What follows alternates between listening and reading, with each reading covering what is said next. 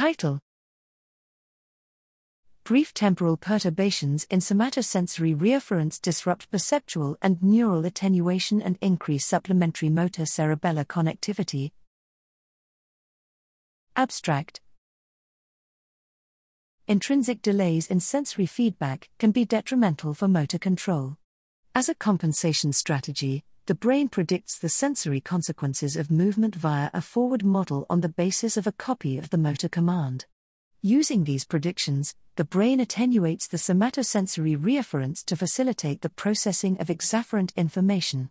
Theoretically, this predictive attenuation gets disrupted by, even minimal, temporal errors between the predicted and the actual reafference, but direct evidence for such disruption is lacking since previous neuroimaging studies contrasted conditions of non delayed reafferent input with exafferent 1.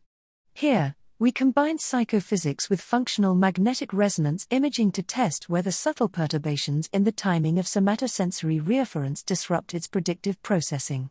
28 participants generated touches on their left index finger by tapping a sensor with their right index finger. The touches on the left index finger were delivered at the time of the two fingers' contact or with a 100 milliseconds delay. We found that such brief temporal perturbations disrupted the attenuation of the somatosensory reafference both at the perceptual and neural level, leading to greater somatosensory and cerebellar responses and weaker somatosensory connectivity with the cerebellum proportionally to perceptual changes. Moreover, we observed increased connectivity of the supplementary motor area with the cerebellum during the perturbations. We interpret these effects as the failure of the forward model to predictively attenuate the delayed somatosensory reafference and the return of the prediction error to the motor centers, respectively.